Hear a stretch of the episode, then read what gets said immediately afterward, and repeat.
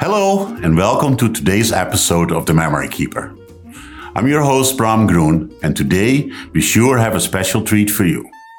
Join Bram on an exciting journey, sharing travel stories that celebrate the power of memory. Through these stories, Bram raises awareness and support for both patients and caregivers, fighting Alzheimer's in honor of his wife, Sherry, who now resides in memory care.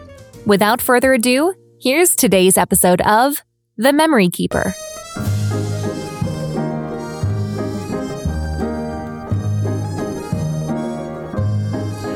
Now that we are well into this weekly storytelling, I'm introducing stories submitted by others, and it is a sincere honor to start with this story contributed by my dear friend Fons Trompenaars.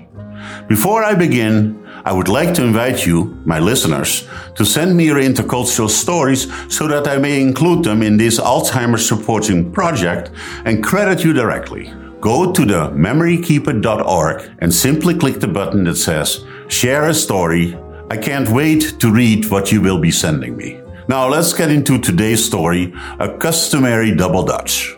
As many around the world know, particularly in business and academia, Fons Trompenaars is a highly sought after speaker and teacher in the realm of intercultural communication and interaction.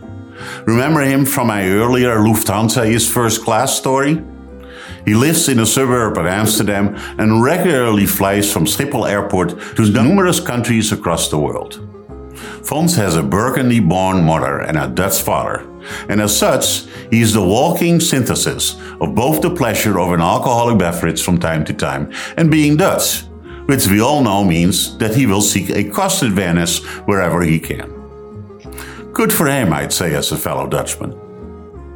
One day, as he told me the story, he came back from JFK and had bought two bottles of his favorite single malt Glenlivet.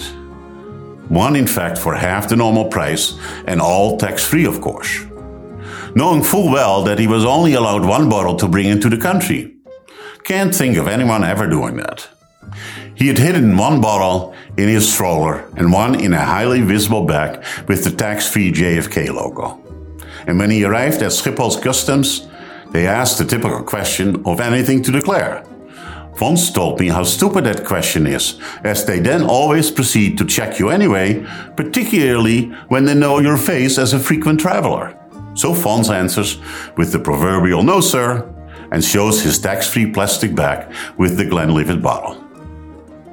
Well, sir, let's check your other bags anyway, said the stern looking agent. Okay, why don't I open the stroller for you while he gives them at the same time his computer bag so that they first search that one? And while the agent is checking all the compartments of his computer bag, Fons takes the second bottle rolled in a t shirt out of his open stroller and slips it into the tax free JFK bag. Next, they search for contraband in the stroller, and of course, all is fine. With his typical big smile on that Burgundian face, Fons was told he could proceed. Nice to see you again, sir, and you're all clear. Rien de déclaré. That night, he had a double scotch while laughingly and proudly telling his family he had once again successfully taken advantage of the tax free airport system while outsmarting the customs agents. No wonder there are all these proverbs in the English language about the Dutch.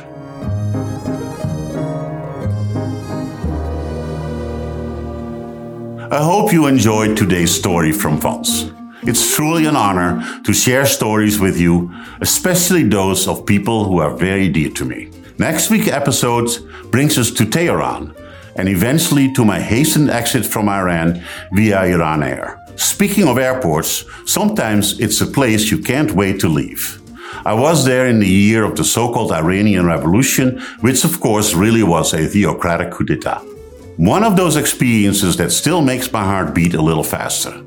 But we'll talk about that next time. See you next week, friends, with May Impermanence Prevail. My name is Bram Groen, and I am the Memory Keeper.